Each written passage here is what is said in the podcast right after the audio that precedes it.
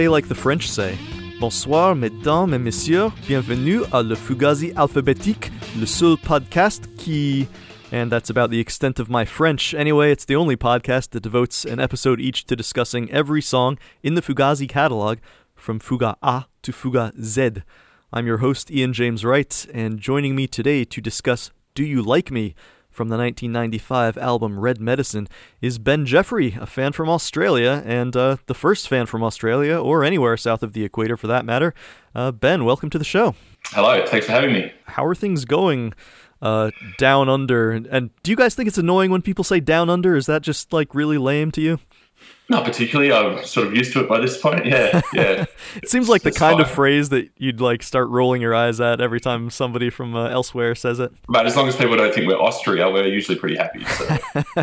no, I, I don't think that. Yeah, it's um, it's nice to talk to you. As as we were just talking about before we started recording, you uh, you live in Perth. Mm-hmm. For those listeners who don't know much about Australian geography, it's it's the one that's way away from everything else in Australia, right? All, the way on the west coast. It is actually, I believe, I don't fact check this or anything else I say. Um, I believe it's the most uh, geographically isolated capital city in the world. No way. Yeah, in terms of location to the other capital cities, I guess. So, um, and we, we wear that like a badge of honor, to be honest. Yeah. Yeah, it's a bit of a drive yeah. to get to uh, Sydney or wherever. A few days, yeah, yeah. Oh man, that's Across insane. a pretty pretty arid environment as well, so we don't recommend it. I've never been to Australia myself, but I do have sort of uh, innate fond feelings toward Perth because there was a period in, of my life when I lived in South Korea. I did this sort of like teaching English jag over there for a few years, and I sort of chucked it all in my life and decided to have an adventure. W- went on this you know, on this program for people that uh, are interested in teaching English abroad. So I I get there like in the airport my first day, and I'm supposed to meet a like a shuttle bus that picks me up somewhere. And I'm sort of wandering around in, you know, the first time I'd ever been to any country in Asia at all, and uh, sort of like trying to find where I'm supposed to be. And I I spy this like white guy, this redhead guy. I'm like, that he, he's about my age. He he's probably doing the same thing, and uh, it turns out he was uh, from Perth also. So uh, yeah, he was the first person I met on this grand adventure in my life, and so that that's my brief association with with Perth. I probably know that guy. It's not a very big town. it's possible, possible. Yeah, yeah. No, it's, it's a it's a nice little place. It's it's relatively backwards, but um, yeah, so am I. So I'll take it. So, tell me a little bit about uh, how you came to know about Fugazi and get into them and, and be a fan and the course that that took. Yeah, well, that was sort of my point of difference in terms of reaching out to you. I've got nothing like the resume of some of the luminaries that you've had on the on the podcast in terms of people that were at the epicenter of the whole the genre and um, you know the the whole journey for Fugazi all the way through. Um, I'm sort of the exact opposite of that in terms of the fact that I grew up on the other side of the world um, in a small town, actually smaller than Perth, so about three and a half hours south of Perth, in a quaint little place called Bridgetown. Um, it's a town of about 3,000 people, thereabouts. Um, lovely little place to grow up, um, not exactly forward thinking or cosmopolitan, um, like a lot of small towns around the world, I suppose. Um, so, sort of at the start of the 90s, I discovered skateboarding, um, like a, probably millions of kids around the world at that time. And that sort of opened the doorway into a whole musical journey as well. Um, and this is obviously pre-internet and all that sort of thing. So it was it was hard hard yards trying to find new music and and to find something you're really connected with, or to find other people that you're really connected with. Really, so um, there wasn't exactly a thriving punk scene in Bridgetown. Um, so it wasn't exactly like we could go and hang out at a club or go and watch live bands or anything like that. We we got um, information dribs and drabs through word of mouth, zines, um, you know, swapping cassettes, um, skateboarding magazines, sort of Transworld and Thrasher and those sort of things.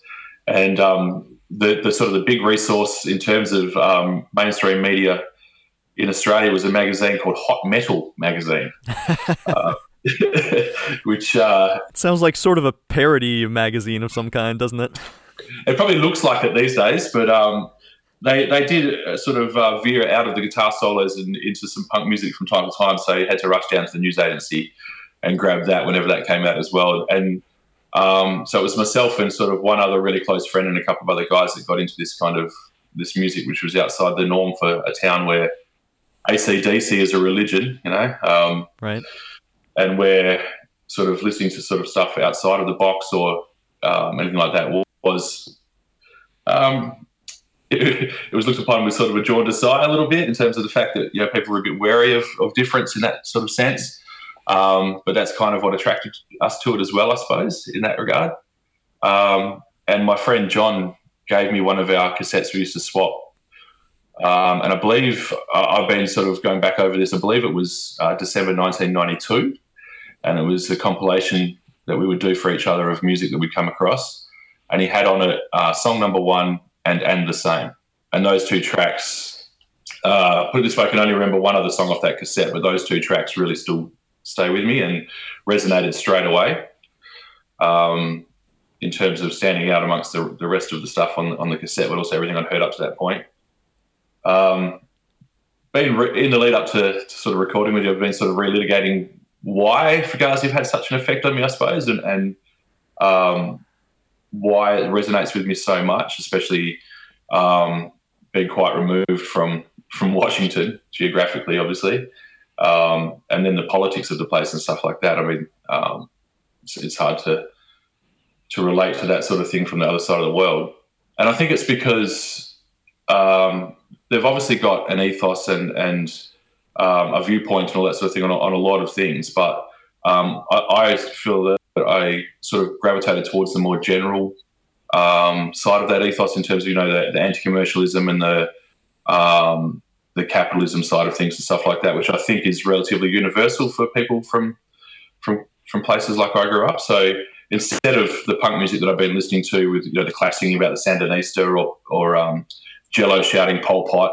over and over again, or uh, or even even the Sex Pistols sort of rallying against the um, the royal family. excuse me. Um, it was something that really sort of struck a chord because it was more personal and, universal to me um, in that regard. So they straight away resonated with me and, and have never really left. So interesting. You're not the first person who has who I've had on this show that has come to Fugazi through skateboarding, which is mm-hmm. like it's not like other physical pursuits in that way. Like there's no nobody who gets into swimming and is like, yeah, I started listening to swimming music and it sh- sort of shaped my worldview. It's a yeah. it's a thing that's a little bit unique to skateboarding. It's a whole counterculture, I think. Yeah, yeah. I guess I guess you're right. It it's all sort of of a piece. You know, there are mm. things that you do and things that you uh, listen to if you're of a certain mindset, and they all they all dovetail in an interesting way. Yeah. Particularly, I think um, you know, it was an innocent time. It was the, the salad days, and um, things were easier to compartmentalize. I believe. Like uh, this may be um, a case of nostalgia and what it used to be when I'm looking back on it and reminiscing. But um, there was punks who listened to punk music and skaters, and you know, were, we all we had these sort of compartments we fit into a little bit, for better or worse. Um, and skateboarding was definitely one that sort of had ancillary things associated with it in terms of the fashion and the music and the attitude and all that sort of thing. So it was sort of, as I say, it was a counterculture, I think. It's interesting that you mentioned that about the you know the geographical locations in this song which i'm sure we'll get into i'm actually i'm from the washington d.c area so the things that come up in this song the places virginia bethesda maryland though that's like that's in the common language where i come from mm.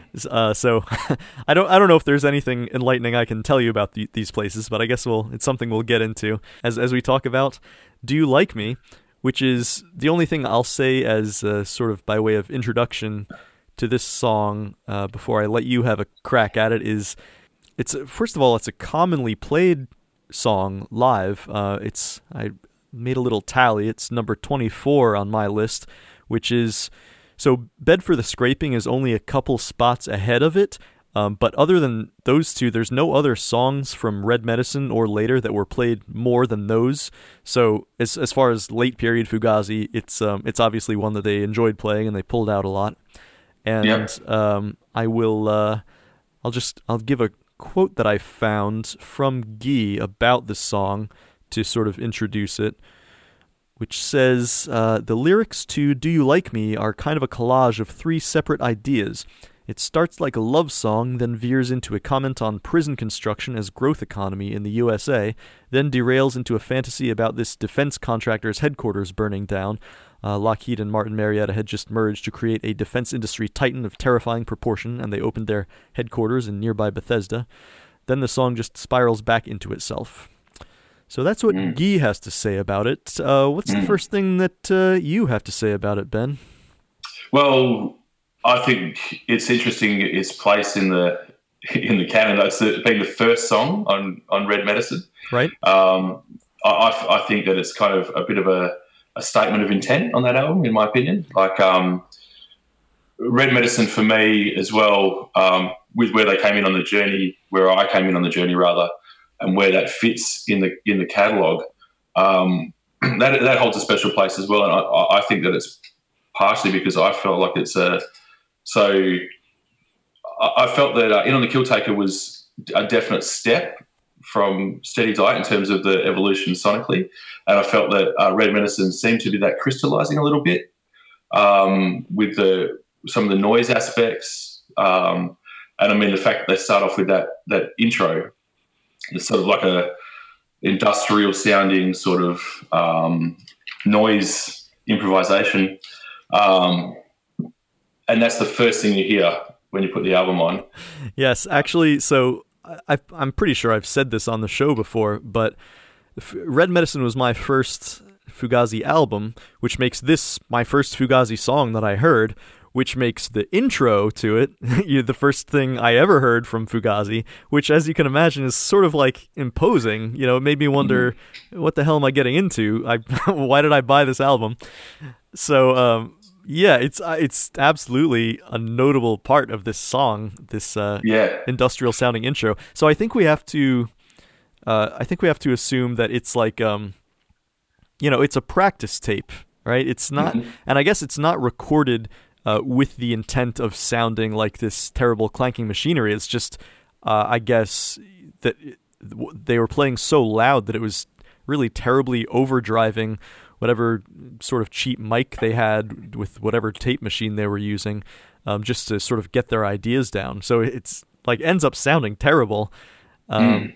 I guess in a way that it's like, um, yeah, it, it's it's a funny thing about demos. If you're if you're in a band or like as a musician, they serve to they serve as signposts of like larger ideas that you've had. And I think if you're the one who is making the song, uh, you you sort of you have things in mind to the extent that you hear things that aren't there. Like I've I've had the experience of like I I've recorded demos where you know, I guess to other people they might sound a little bare bones, but to me, I can I can hear like big drum production, like huge kicks with like gated reverb or like keyboards mm-hmm. in the background, horn parts. Uh, so it's to the extent where like it's it's almost to the detriment that I that I have to like make sure to put what I want into a song, uh, or else it, it's it's just in my head so much so that you know I, I might forget to not make it so uh, so spare in the end. If you know what I'm saying. Yeah, that's interesting. I never thought of it like that before. Yeah, that's, that's yeah. an interesting take. Yeah. But actually, uh, there's another quote from Guy that I have here from a uh, Pitchfork interview. He says, "With Red Medicine, we cut little segue pieces between the songs that we had taken from four tracks and practice tapes. Uh, I thought that was great because I loved listening to this stuff. Um, and uh, one other, um, one other little quote before I, uh, I guess I just should use them all up right now. So uh, Joe Gross says, um, let's see, I'm not sure if, if I took this from his book or not, but uh, according to the band, this is the very last song and a rare one even then to be brought in almost totally finished with very little writing, uh, rewriting in the rehearsal room. Um, so that's something. Usually their their songs are more collaborative, but this one was, mm. I guess, brought in as more more whole cloth. Right. Did I say who brought it in? It doesn't, but I I, I guess we have to assume it's Guy. Yeah, yeah. I mean, it definitely sounds in his wheelhouse. But yeah, no, it's interesting. Yeah, yeah from the from what I've observed, uh, it seems like you know there's there's such a great team Fugazi were but if you have to break it down, it seems like Ian and Joe are sort of doing a thing, and then Guy and Brendan sometimes get together and do their own thing. So maybe maybe it's one of those sort of Guy Brendan things that they worked on and, and brought to the rest of the band. Yeah. Okay. No, I think the um the intro is definitely the thing that stands out to most. If you play this song to people for the first time, as as you're saying it was for you as well, it's definitely something that catches people off guard. And it's Um, long, then right? It is, yeah. It's, I actually love it. It's one of my favorite pieces of, of just noise all Yeah. time. I, I really enjoy it. Um, and as I say, the, putting I remember putting on that at that tape at that point and hearing that for the first time and just thinking, oh, what are we in for here? Sort of thing. What have we got? um, and then when it kicks into that that sweet sort of jangly, uh, that little riff, you know, so it's such a sweet melodic change. It's it's a real sort of juxtaposition, and I, I really I think that's one of the better ways to start an album that I've ever come across, in my opinion. That's very true. It it gains power by the juxtaposition in sound, um, Mm. and even even when it breaks into the song proper, uh, I was observing that it's it, it's nice how comparatively clean Guy's guitar uh, is. It's not as it's not as wildly overdriven as some of Fugazi's songs can be, and that's another thing that, like you said, juxtaposed with that sort of terribly distorted uh, intro, uh, is sounds even more clean by comparison. The more I listen to it recently and with fresh ears, and you- you'd hope as you get older you, you develop a more refined ear, but who knows? Um, it's just so well balanced as well. Like the, way it's performed and, and produced and everything. I, I think, yeah, I was just listening to the interplay of the guitar and, and all that sort of thing. And it is just, it's just a, so well put together as a song. Um, breaking it down more and more for the purpose of, of having a chat to you. I, one of the things that I just thought over and over again is just the balance of it's just perfect, really. Yeah, are- you talking about like the structure or just sort of the Everything, like the way the structure fits together, just the way it all um, it all pieces together so well, um, and then even just the way the instruments sit on each other is perfect as well. And, and particularly, I thought the two the guitars in particular was was something that I just found it particularly towards the end there, the, the interplay between them is just it just sits there perfectly in my opinion. Yeah, I don't really know how to express it, but balance was the word that sort of sprang to mind. Yeah, I, I agree. There's, I, I think of this as one of the Fugazi songs where guitars are sort of the star of the show. There are a lot of songs where it's it's like all about Joe's bass line is is amazing. Um, This one, I mean, it's a good bass line as usual, but not not one of the most memorable ones. He's just sort of uh, doing his thing, supporting the song. But uh, yeah, it's those it's those guitars and the just sort of jangly. It's almost surfy, um, don't you think? Yeah, there's definitely an aspect of that. Yeah, absolutely. Yeah. Yeah, it's something about like Yeah. the jangly feel of the main riff is surfy. Um, not to mention that the snare roll that Brendan does during uh, when Guy, when Guy is singing "Religious" is like doing this long wipeout kind of like.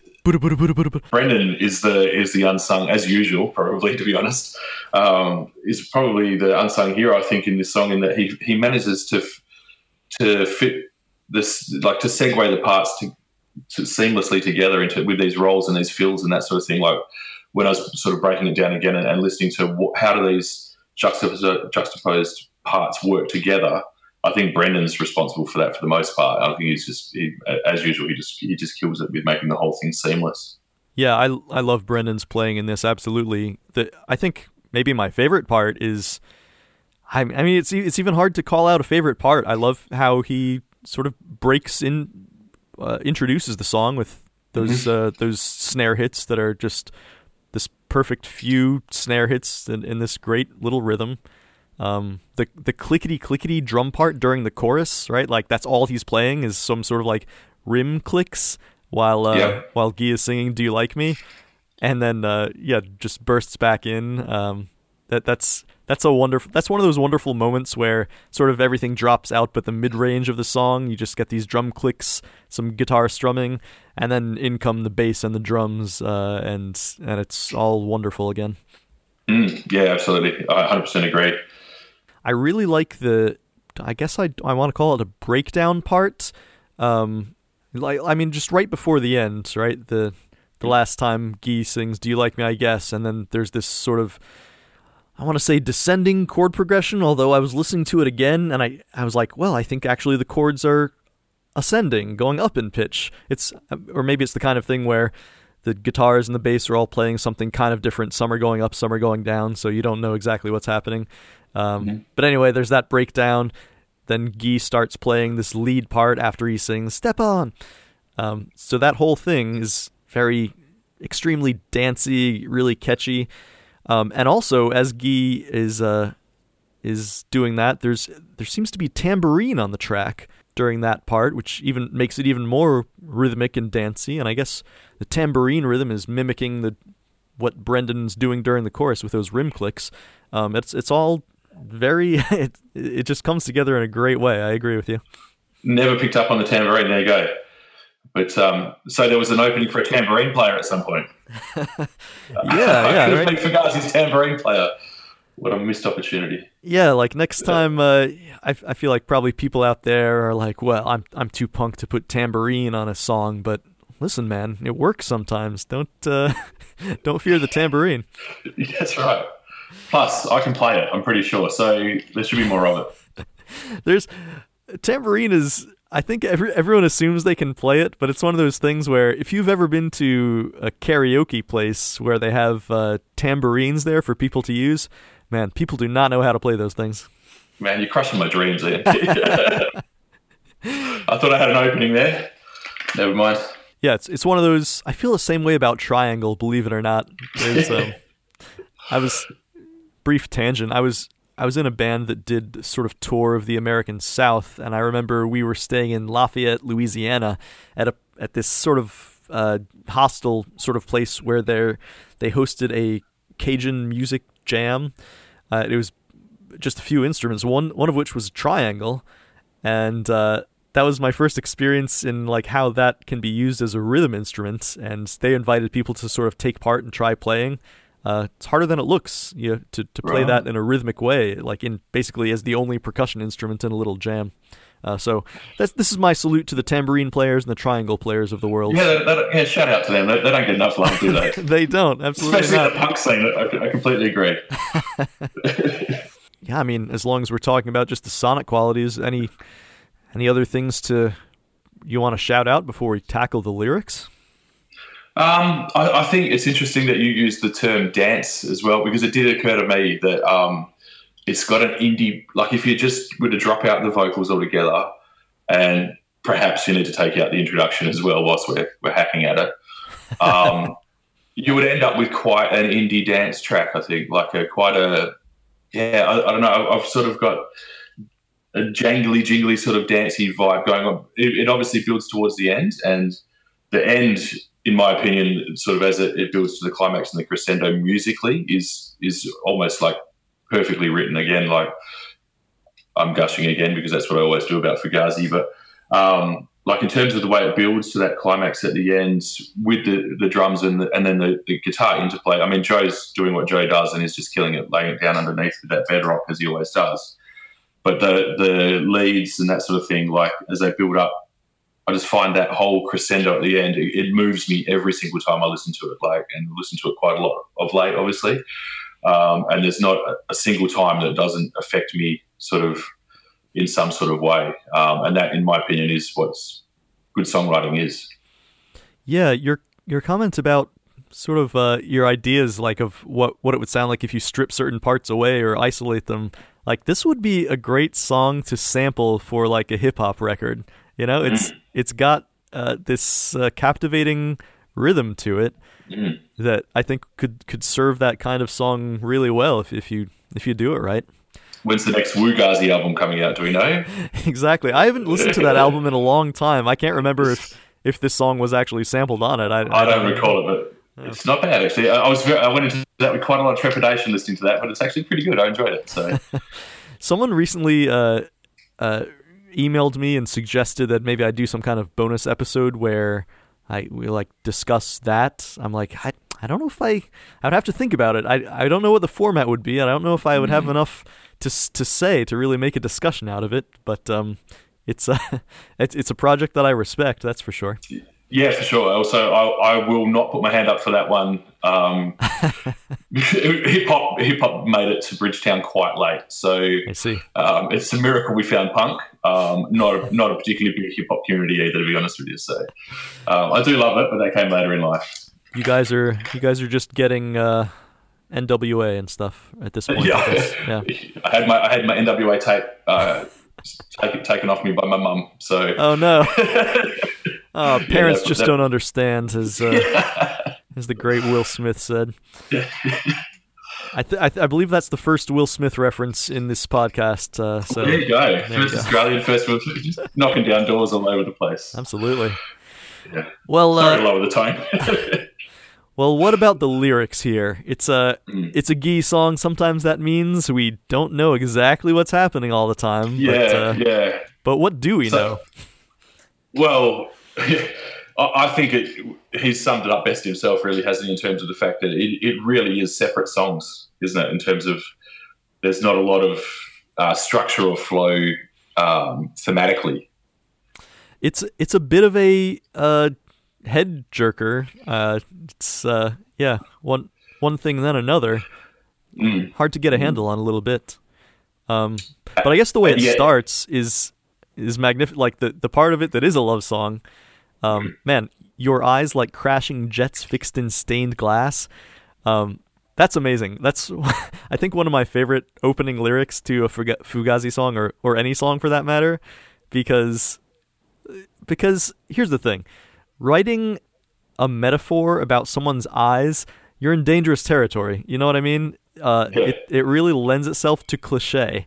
It's it's been done a million times in various sort of sappy ways and like to the point where you know Shakespeare was satirizing this in the early 1600s in his sonnets. He has like a sonnet where he makes fun of how all the poets are like comparing their mistress's eyes to to this or that. Um, but uh, but eyes like crashing jets fixed in stained glass. That is startling and new and vital, and I I really respect that. 100 percent. The whole, actually, the whole, this whole verse is is genius, isn't it? Like it have to be up there with the best things I've ever written lyrically. I, I I'm not going to disagree with that. It's uh, it's really memorable. Uh, yeah, One other I want to shout out uh, to the band The Mountain Goats uh, in their song "Idylls of the King." There's the line, "Your eyes, twin volcanoes, bad ideas dancing around in there." Um, it's one of the one of the only other good eye metaphor lines that uh, that I That's could think of immediately. Um, good Yeah, good lyrics uh, in that band yeah, for sure. very good. Yeah, yeah, very good. Um, I, I think that that yeah, as you say, it's. I think you used the term vital. Did you just use the term vital when describing that? Because I think that that was something that sprung to mind for me as well. Like Mhm. straight away from that intro, the the way that the the guitar riff kicks in, and then lyrically to kick off like that, um, it just is it's impetus. It's yeah, it's brilliant. It's a great way to start. Yeah, and I mean the first lyrics on an album, the first line, if if you can write a really good line to start an album, uh, I respect that in a huge way. There's there are a few albums like that. Um, uh, do do you like Patti Smith? I have a passing interest in Patti Smith, but not a big fan here. Yeah. Well, her album Horses begins Mm-hmm. with the line "Jesus died for somebody's sins, but not mine."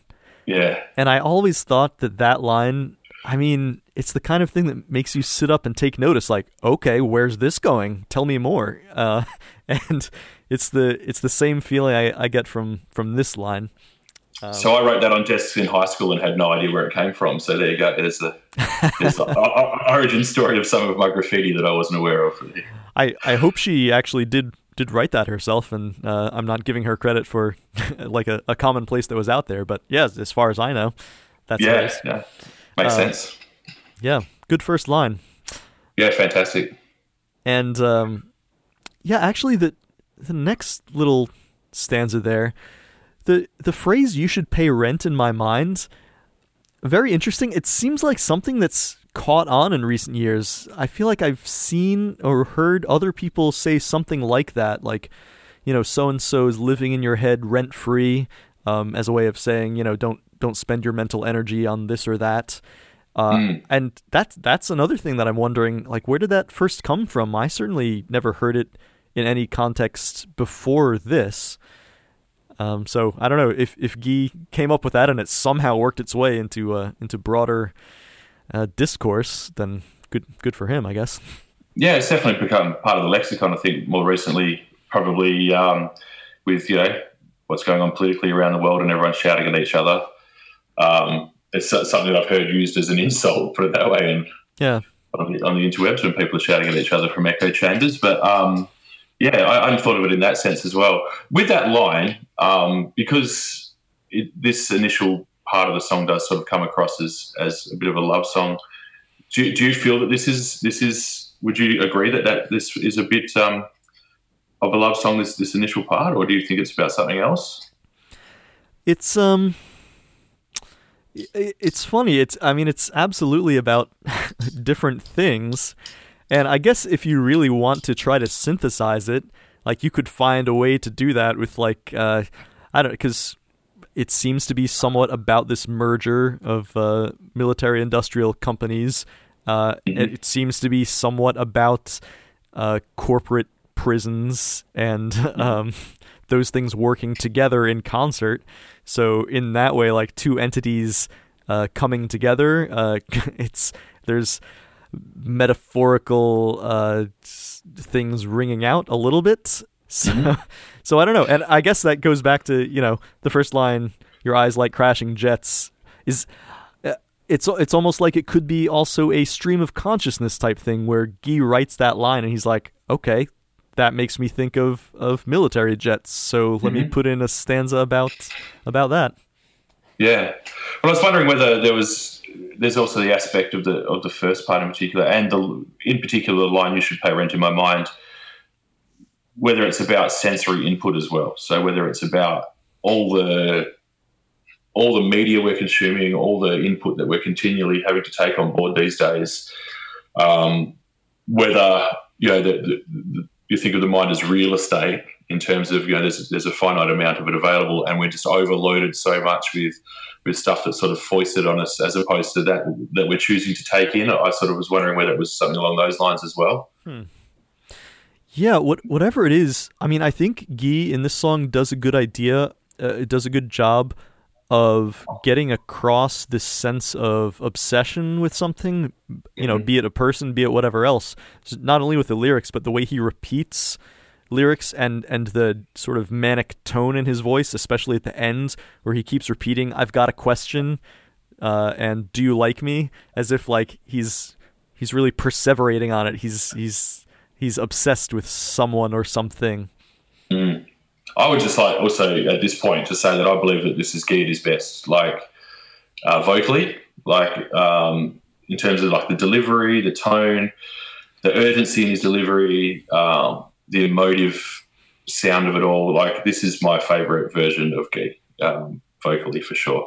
Wow, I, I would really have to think about like what my favorite Guy vocal performances are because he he from from day one has done a fantastic job in that respect. Yeah, hundred percent. Yeah, it's just I, I personally prefer the urgency to the brooding. I prefer urgent um, Guy to brooding Guy, but that's just my, yeah. my take on it. I, I, and he's he's hitting all his his points. He's you know he's rolling his tongue, but like he does. yeah. He's doing that the, the way he does that. The line religious, you know, little little like it's just um, yeah. I, I just think he, he hits all the marks here for what I prefer from him personally. Yeah, it's it's the small things in his delivery. As you said, the line religious, you know, he it's not just religious. He adds a little syllable to the end. Religious. Uh, you know, mm. it's that that sort of thing, that little enthusiasm he puts into the way he delivers things. It just it gets you on board, I guess. It really does. Yeah, it's it sort of pulls you into its vortex for sure. Um, this the the French part intrigues mm. me. Um, yes. like, do the French say this? Bonsoir, regret, à demain. Um, it's uh, I, I guess, good evening. Uh, sorry, see you tomorrow. Um, I, I don't know if that's like a stock phrase in French. I tried, you know, googling that exact phrase to see if any like results from actual French language come up, and it seems like Fugazi is the only thing. So like it's it's not a it's not a cliche phrase uh, all that together. Um, so Fugazi lied to me about what the French say. Um, um, I, I, walked the streets of Paris and I didn't hear anyone shouting it out, but I just thought that perhaps it was more whispered. Um, do you reckon this is the most tattooed Fugazi lyric? Uh, which one? Do you like me? Uh, um, no, the the French section of this. Oh, I the French believe. one.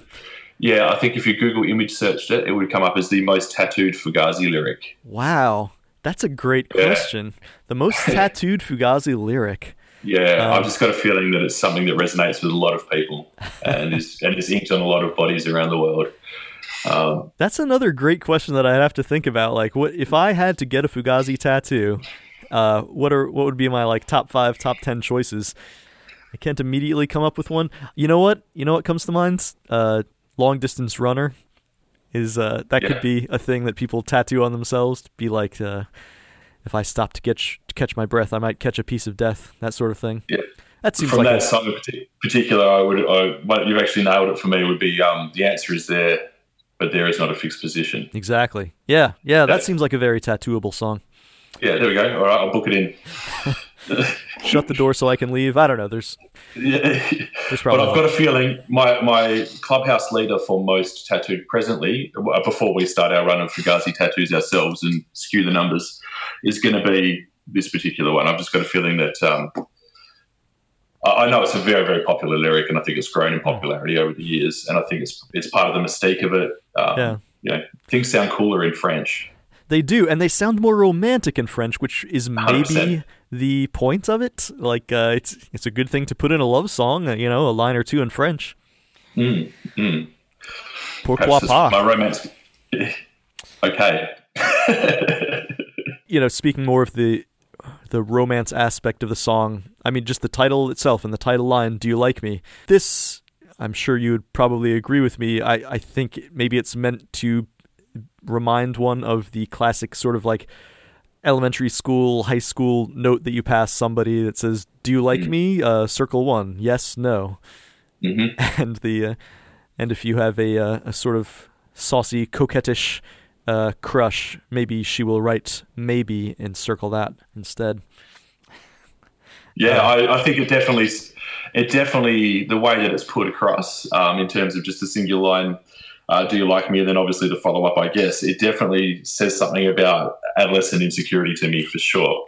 Yeah, right. It's not something that you say after you're an adolescent. It's like, so, do you like me?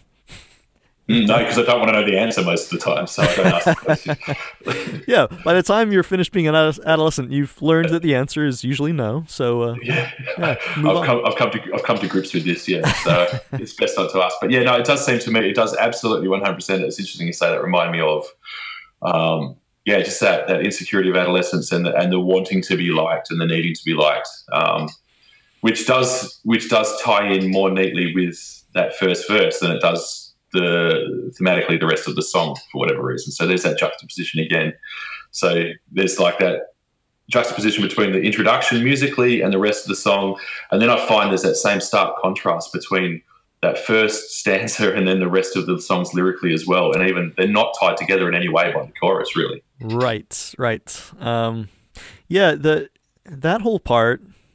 So the the the part about the prisons in Virginia I was really I was trying to see if that refers to some real life event. I was trying to search for at some time where 27 prisons were being proposed or whatever in Virginia.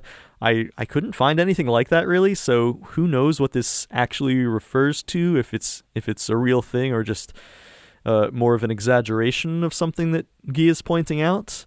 Um, I get the I get the idea that it's more of a just reference to the corporate prison, like the for-profit private prison system. Um, mm-hmm. d- is that something that you have in Australia? I was about to say, I'm not sure whether you're aware of the fact that this is one of many things that the rest of the world looks on at the United States and says, um, why?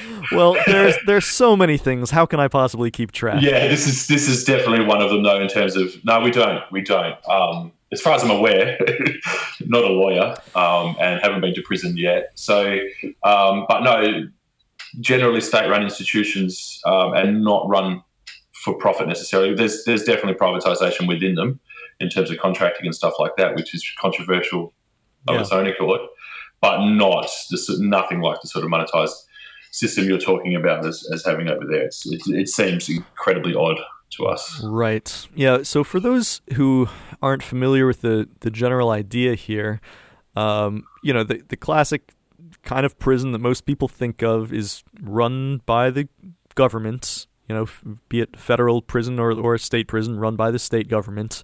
Um, and those prisons, yeah, as, as you say, sometimes they would, might contract out food service or whatever. But you know, basically the the correctional officers are on the payroll of the of the local government, um, and just it, it's it's sort of run that way.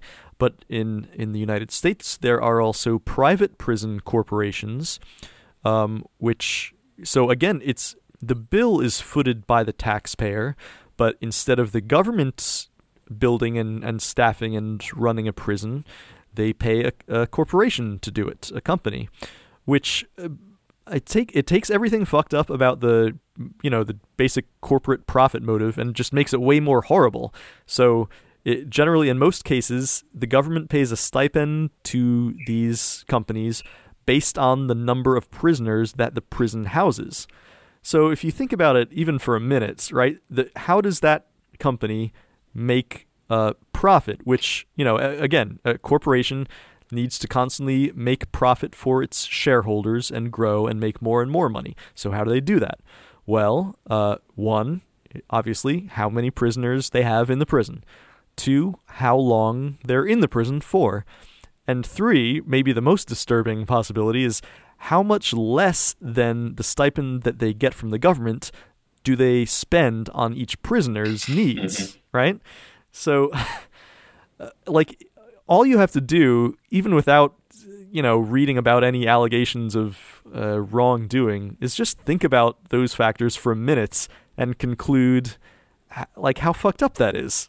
Like the the motive to, uh, and and if these corporations are involved in groups that are lobbying the government uh, to have you know mandatory minimum sentencing or or like tough on crime laws, et cetera, et cetera.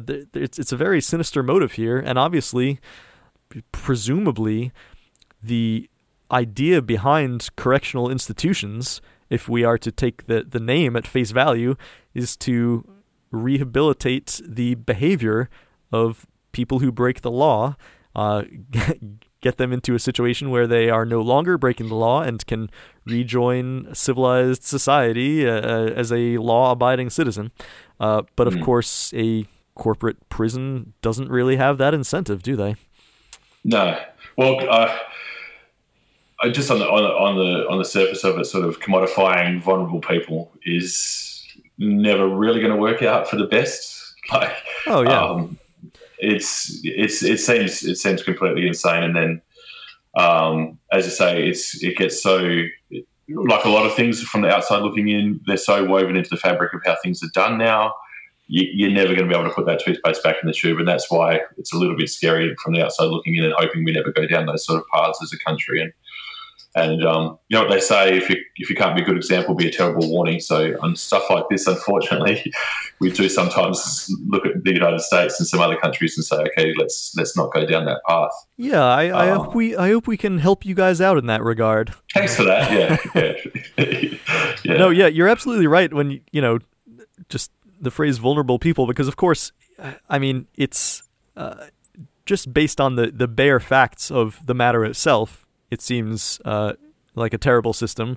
But when you roll into it the other problems with policing in America parentheses capital letters racism it's it becomes that much worse. So um, yeah it's it's one of the terrible things about America, and I guess that dovetails into the other thing that Guy talks about in this stanza, where he's he refers to Lockheed Martin, Mm. the um, which uh, for those of you unfamiliar with Lockheed Martin, they are a, a gigantic, uh, basically defense contractor. So yeah, the basically the amount that we spend in the United States on the military and you know quote unquote defense uh, is is ridiculous. I have a number here as we speak. Um, you know, this happened less than a month ago, on July twenty first, uh, twenty twenty. The House of Representatives approved seven hundred and forty billion dollars for next year's uh, defense budget. I don't know if you know how much Australia spends. Not off the top of my head, but um, it, it's still it is a it's an issue that Yeah. we discuss. But, It's a- um, compared to our 740 billion uh, in Yeah. United States dollars, you guys spend uh, 25.9 is the latest statistic that I have. So still Right. a staggering amount of money, but I mean, Jesus Christ. yeah. I suppose we're an island. We've got we've got that, so you know we've, we're not as worried about that. But um, yeah, um, yeah, it- it's still definitely sort of a, an issue over here that, that people discuss regularly is is uh, a defence spend, and again, it is something that we look at the states and say we don't we don't want to go down that path in terms of spending. Do you, do you have it tied to GDP? Do you know? Do you have to spend a certain amount on defence? I don't have that stat. No, uh, that would be Okay. interesting to look up. I believe we do. I, I again, I probably should have researched this before I just start saying Yeah. stuff, but I believe that we actually have it tied to our um, gross domestic product in terms of we have to spend a certain proportion of money on defence. Yeah. um, which is a weird, which is a weird concept of itself, really, isn't it? It is, yeah. Um, no, I, I don't think we have that. Um, we we just have lawmakers who increase spending every single year uh, because the military always needs more money. It's it's unpatriotic not to give them completely ridiculous amounts of money. So there was a company, Martin Marietta, that merged with the Lockheed Corporation in 1995 uh, when Red Medicine came out, and uh, which okay, fine, they they did a merger, but for some reason they needed a one billion dollar taxpayer subsidy to cover the costs of this merger, right? So basically, the taxpayer paid these two companies to merge with each other, which you know they justified by saying, you know, in the end that will save the United States money on w- what we spend for uh, for the things that we buy from these companies, which is maybe true, but still it seems bizarre to pay two companies that, uh, and that actually does not include that one billion dollar number. It did not include uh, the taxpayers paid these companies thirty-one million dollars for just for executive bonuses, right? Ugh. So, like, it it seems very perverse that our money goes to these executives, not even their salaries, their bonuses for arranging a merger. Seems like a pretty sweet deal if you work for the companies, but it doesn't particularly seem like government's role in in uh, commercial society. And just in my humble opinion, you know, not telling you guys how to do things, but Yeah, seems odd. yeah, it just it seems Yeah. pretty wrong to me. So I, this is sort of fits these particular issues sort of fit well into what I was sort of fumbling around trying to describe before in terms of the way Fugazi resonated with me in terms of being able to put stuff out there. Um, often you need to dig a bit deeper, like you would with this. Like they're not shouting, you know, they're not saying Lockheed are, evil. They're not saying anything. They're just dropping the name in the lyrics. And same with the prison thing that have sort of um, opened it, opened the door a little bit for people like me on the other side of the world to sort of look into these issues and to and to explore things the, the sort of the um, the micro politics of, of that region because that's that's whilst it obviously affects the United States that he's talking specifically from his point of view living nearby really isn't he when he's writing in his lyrics I would have thought because these are, are regional issues to Gee to an extent aren't they yeah, yeah, absolutely. It's um, um, when you live in the middle of all these places, it's it's it's weird. I it's I mean it's hard to say. I can't I don't have the point of view of somebody who grew up Yeah. in the Midwest or the West Coast or something like that. Um, I I grew up in that environment. My father worked for the federal government in the uh, Department of Transportation. Um, you know, went to Washington D.C. every day to work. So it's it's like it's it's weird how much government is uh, is omnipresent in in in sort of daily life in in that part of the country. But at the same time, it's there, there's a weird duality, right? Uh, because people also think of Washington D.C. as just the government, and they often forget that it's a real city full of real people who have real lives and a lot of people work for the federal government, but certainly not everybody.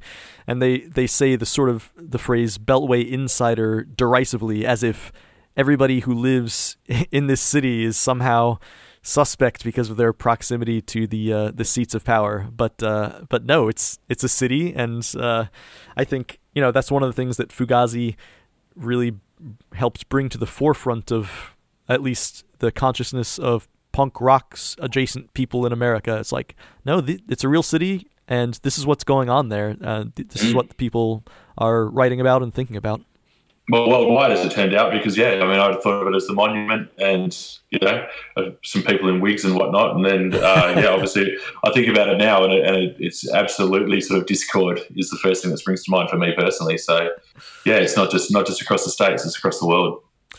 Yeah, there's there's one guy I always suspected uh, wore a wig, but uh, it wasn't a powdered one. So um, gonna name names, or just gonna leave that hanging there? Uh, there's this one guy in a in a band's. Yeah, I'm not gonna leave. Uh, um, Juicy. So I, I did want to to um, also talk about just a couple of things in the live versions of this song, mm-hmm. which I mentioned before. I don't know if you if you've had a chance to to check out live versions or, or see them play this live, but they they do uh, actually do a sort of version of that uh, practice tape intro often yeah. live. Hmm. Um, mm.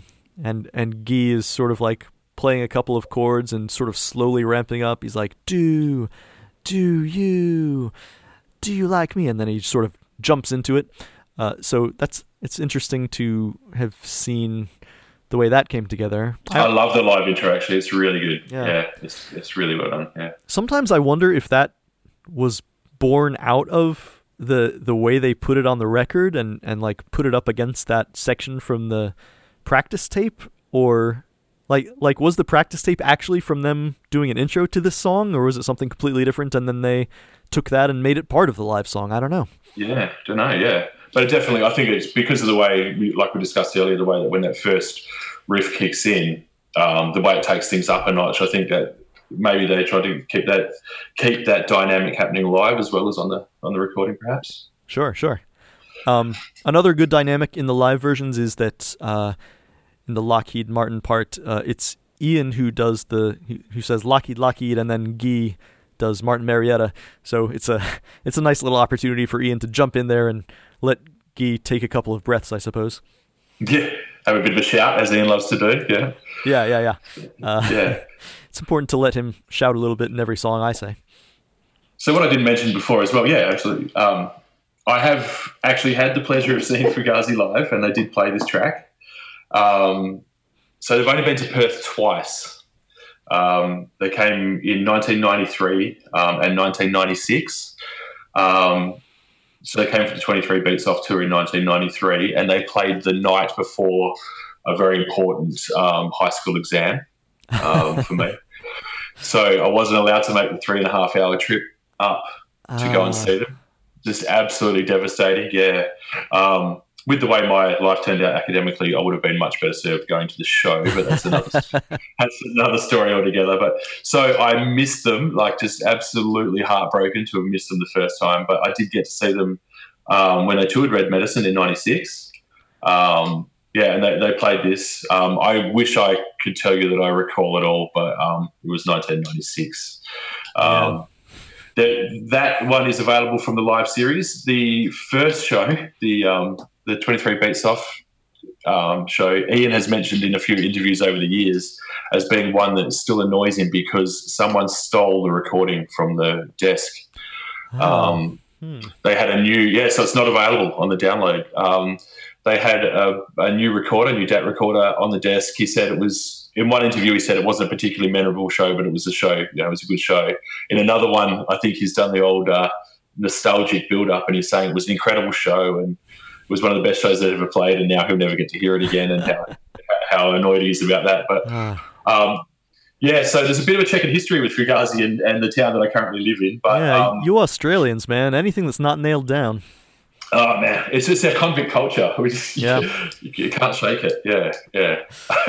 um, it's very disappointing that that is the representation. But to be honest, whenever anything like that happens, it doesn't happen often, but every now and again, like anywhere else, a band will play and someone will steal some crap out of their van or whatever, and I'm straight away embarrassed for our town that it's uh, some meth head has helped themselves to my favourite band's gear. Oh no. But um, yeah, so we have a bit of a checkered history, and uh, as I say, Ian has definitely brought that up a few times in interviews over the years about how disappointed he was, um, and I too am disappointed because I didn't get to witness it, um, and I can't can't download it.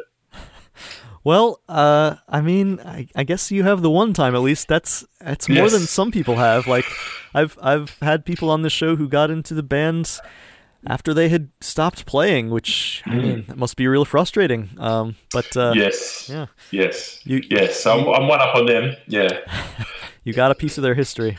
It's uh, yes, and I was front and center for that second show. I was young enough to be to be right at the front and uh, and bathing in it and basking in their glow. Um, and it was hands down the best live show I've ever seen to this day. It was absolutely incredibly mind blowing. So um, yeah, I'm, I'm, very, very grateful that, I, that they travelled to the most isolated capital city in the world to for me to pay 16 Australian dollars um, for a couple of hours worth of entertainment. So I'm not complaining about that aspect at all, mate. Not bad. All right, sweet. Mm. Well, um, there are a couple of things I wanted to, to do before we start wrapping up here, which is, you know, I like to look for covers if I can find them on YouTube that bands have done of songs. I was expecting to see a, a, a little plethora of covers of this one, but surprisingly, not really. All I saw was one dude. Um, his name is Cody McGrew, doing it on acoustic, just like him and an acoustic guitar. Actually, pretty good job. So shout out to Cody McGrew. Nice job. And uh, well done, Cody. Yeah. Hey, other bands. I mean, cover this one. This is a great song. Ah. um, yeah. Also, I went to uh, the the Facebook group, the Alphabetical Fugazi, asked if people wanted to toss in uh, their two cents about this. Um, let's let's see a couple of comments here. Andy Larson says this song amps me up like nothing else in the Fugazi catalog. The French lyrics delivered in Guy's breathless cadence make large swaths of, swaths of this barely intelligible, but it is so high energy, such a statement of intent. Oh, that's exactly what you said, isn't it? Very eloquent. I, I, very well said. I agree with everything everything Andy has to say there. Yeah, brilliant. Uh, our friend who goes by the alias Seldom Careful says, uh, This is a truly incredible song. If ever an opening track telegraphed a record, it was this one. The noise collage at the beginning is a terrific trick. Without it, this could be a Lost Pixies song, albeit better. Yeah, that's interesting. That that sort of mm. surfy feel that I mm. uh, called out earlier. That that is something that I find in a lot of Pixies music. It yeah, absolutely, yeah, something a little surfy about it. Yeah, he also says that the the transition into Bed for the Scraping is among the best one-two punches in the history of rock music. Um, I'm I'm very much in agreement on that. The first two songs on this record, bam, hundred percent. Yeah, yeah, damn, yeah, for sure. Let's see. Ramsey Rosenberg says it's a brilliant not love song. The parallels between romantic infatuation and America's obscene, fecund relationship with the military slash prison industrial complexes are drawn clearly. The first listen of the song was confusing for me as a teen, but a second listen made it all click into place. It's remained a favorite since, and it appears, given current events, that not much has changed over 25 years. The lyrics are still completely relevant. Yeah, pretty much, pretty much. Uh, 100%. Yeah, these people are making me feel a bit inadequate. They're very, very, very. You should. We could just cut this down. You can record with one of these guys. Cause no, yeah, that's. They, they put it very well. I think one, one or two of these people have uh, have reached out to me and maybe on the show in future. Uh, yeah. So we'll see about that.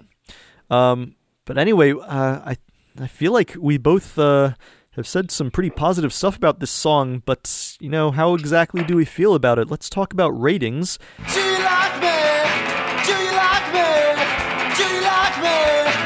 And maybe, Ben Jeffery, you could tell me out of five stars, what would you give this song in the context of the Fugazi catalog? Uh, I've put much thought into the ratings. I know it's an important part of the podcast. Um, and in terms of where it lies relative to all the other songs, it's right, right up there for me. And um, I don't want to give it five because I, I just don't want to hand those out willy nilly. I think 4.7. Wow. Okay getting really into the uh, the uh, granular aspects of the rating yeah, system. That's I like the metric system, by the way. Do you, are you familiar with that? We use the metric system. Of, I can't, I can't, I can't read that into fresh. how, how, do you spell that? One last shot. One last shot at you poor Americans. I'm sorry. it's all right. Uh, yeah, we we can take it. Um, yeah, as uh, I don't know what you're talking about. I, I hardly thought at all about the rating of this song because for me it's It's five stars. That's Wow. it's like Wow. I, I hardly even have to think about it. It's one of my absolute favorites. Um, Yep. who knows? Maybe it's because it was my introduction to Fugazi all those years ago. Mm-hmm. Uh, but no, I, I just love it. It's uh, fantastic per se. It's fantastic as an opening track. There's so much great about it that I guess we've called out already. I love it. It's wonderful, and it's five stars for me. Uh, simple as that. It definitely jumped out at me um, as you know, when the opportunity arose um, to be part of this, and, and when this was one of the ones. It definitely jumped out at me I, because of the fact that I, ha- I have such a connection with it, and because it's such a, a fantastic song. Definitely a little bit intimidating to do because of the of the way it is structurally and musically and lyrically, but um, I couldn't turn it down because it means means quite a lot to me. This song. Yeah, well, I'm glad you could join me for it. My humble way of saying thanks, I will allow you to do some plugs. If you have any, uh, I don't know, social media accounts, any projects that you work on, anything that you'd like to point out to our listeners to to find you, uh, say them now. Um, look, I don't particularly have any. I've got a couple of projects that I'm doing some vocals for, but there's nothing in there that will be ready for a little while. Um, I'm not particularly interested in follow on social media. It's really just me giving um, philosophical rants or complaining about my commute. But um, you can look me up if you want on Facebook. It's just Ben Jeffery. Um, but yeah, I don't have anything particular to plug. The only thing I would like to do, if I could, um, is I'd like to dedicate this to my mum, who passed away a little bit over a week ago and was a huge part of why uh, I'm into the music that I am and the person that I am. So Oh, that's very sweet. I'm I'm really sorry for your loss. it's okay. Thank you. Yeah, I'm I'm glad you could uh, take the time to uh, do the show, like in the midst of, I'm sure, all that craziness. Um, so thanks very much for that. And hey, if Thank you um, if that project that you're doing vocals on comes to fruition within, say, the next couple of years, I'll, Oh, uh, yeah, yeah. just email that over to me, and I will uh, I'll share that with our listeners on uh, the social media accounts. Thank you. Appreciate it. Yeah, thank you. Well, as far as my plugs, you know, it's the same stuff as usual. Uh, you can reach me at fugazi a to z at gmail.com. Uh, if you want to share the show with people, tell people about the show, rate it on Apple Podcasts, write a review, whatever, that would be really cool. You can join that Facebook group I was talking about. Just search the alphabetical Fugazi. Um, get a chance to enter your comments about uh, whatever song I'm recording next. And uh, speaking of next songs, I hope you'll join me for the next episode when we will be discussing Downed City. Until then, keep your eyes open.